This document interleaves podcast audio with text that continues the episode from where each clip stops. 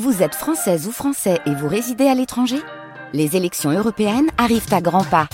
Rendez-vous le dimanche 9 juin pour élire les représentants français au Parlement européen. Ou le samedi 8 juin si vous résidez sur le continent américain ou dans les Caraïbes. Bon vote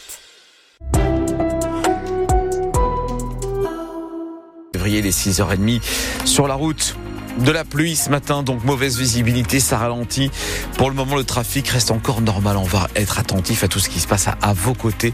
Vous nous appelez 03 20 55 89 89. Pascal de la pluie, vous confirmez, Pascal hein Oui, de bonnes pluies aujourd'hui, quelques éclaircies en toute fin de journée, toujours un vent qui souffle assez fort en rafale et des températures maximales de 6 à 8 degrés. Et Pascal, on reparle ce matin de Liman euh, expulsé vers le Maroc il y a un an. Et qui vivait jusque-là à Lourches, dans le Valenciennois. Aujourd'hui, la justice examine les critères qui ont conduit à l'expulsion d'Hassan Iqiyoussen vers son pays d'origine. À l'époque, Gérald Darmanin, le ministre de l'Intérieur, lui reprochait d'avoir tenu des propos antisémites et misogynes.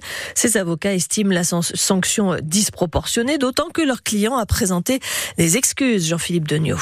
Dans une première décision du tribunal administratif de Paris, les magistrats avaient estimé que les propos antisémites de l'imam étaient anciens et qu'ils les avaient regrettés depuis, et que si le prêcheur avait également pu tenir des propos rétrogrades à l'égard des femmes.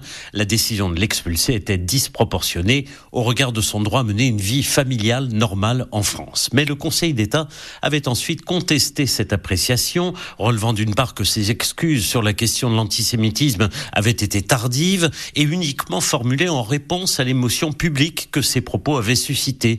Quant à son droit à une vie familiale normale, le Conseil d'État avait jugé que les cinq enfants d'Hassani Hussein étaient majeurs et que son épouse, qui avait la nationalité marocaine, pourrait très bien le rejoindre. L'imam avait ainsi été expulsé. Ses avocats vont donc tenter tout à l'heure de faire annuler cette décision, un combat symbolique puisqu'Hassani Hussein, qui n'a pas la nationalité française, a peu de chances de pouvoir revenir vivre sur le territoire, même en cas de victoire juridique. C'est peut-être la suite de cette cyberattaque dont a été victime l'hôpital d'Armentières dans la nuit du 10 au 11 février.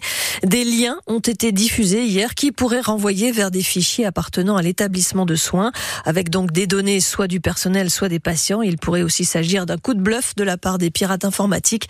Des analyses sont en cours. Et Pascal Lacanche est une nouvelle fois sous haute surveillance. Le cours d'eau pourrait effectivement encore une fois déborder en raison des pluies importantes annoncées dans les prochaines heures, d'où la vigilance orange crue qui concerne le département du Pas-de-Calais. Les autres cours d'eau du secteur qui ont quitté leur lit en novembre ou en janvier sont en jaune pour l'instant. Les pompes sont prêtes à reprendre du service si besoin. Les pompiers du Pas-de-Calais sont en préalerte et 10 sapeurs-sauveteurs de la sécurité civile sont également mobilisés préventivement. Quatre personnes sont mortes hier après-midi dans une avalanche au Mont d'Or dans le massif du Sancy en Auvergne. C'est un groupe de skieurs hors piste expérimenté qui a été emporté par la coulée de neige. Sept ont été ensevelis dont donc quatre n'ont pas survécu. Apparemment, la neige tombée en abondance ces derniers jours a été fragilisée par des fortes rafales de vent. C'est aussi le vent qui a fragilisé l'échafaudage d'un immeuble du front de mer au Touquet jeudi. La tempête Louis a tordu la structure qui menace maintenant de s'effondrer. Une entreprise spécialisée avec des cordistes a commencé à intervenir hier sur la façade pour consolider l'ensemble des travaux qui devraient durer euh, plusieurs semaines. L'échafaudage sera ensuite démantelé. L'immeuble est peu habité en cette période hivernale. Ses quelques occupants ont été évacués. France Bleu Nord, il est 6h33. Alors, Pascal, Pascal hmm. le Racing Club de Lens enchaîne une deuxième défaite en quelques jours. Oui, à domicile cette fois. Après l'élimination de la Coupe Europa, c'est en, en championnat que les, les, les Lensois ont perdu. Hier, 3 buts à 2 face à l'AS Monaco, mené 2-0 à la demi-heure de jeu. Les Lensois avaient pourtant réussi à revenir au score grâce à Eli Wahi et Wesley Saïd avant le dernier but des Monégasques marqué dans le temps additionnel. Un scénario difficile à avaler pour le défenseur lensois Ruben Aguilar. Ça fait de gros coups sur la tête, hein. ça fait partie de la carrière d'un sportif, euh, la carrière d'une équipe. on va être costaud et on va accepter et repartir de l'avant. On va reprendre l'entraînement. Après deux jours de repos qui vont faire du bien, on va se remettre la tête à l'endroit, regarder euh, ce qui n'a pas été et puis repartir de l'avant. Les erreurs, euh, ça paye cash. Après, c'est dommage parce qu'on revient à 2-2 comme en Coupe de France. On montre qu'on est là, qu'on est présent, qu'on a une grosse équipe. Et les petits détails à ce niveau-là, ça, ça paye, ça paye cash. C'est une erreur de tout le monde, c'est pas, pas individuel, c'est tout le monde.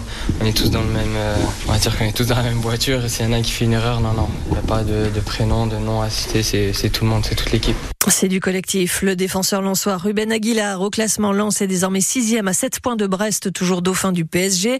Le LOSC est cinquième après sa défaite à Toulouse, 3 buts à 1, avec une nouvelle fois un arbitrage contesté par les Lillois, l'entraîneur Paolo Fonseca, mais aussi le gardien Lucas Chevalier. On y reviendra bien sûr en détail ce soir à partir de 18h dans Tribune Nord.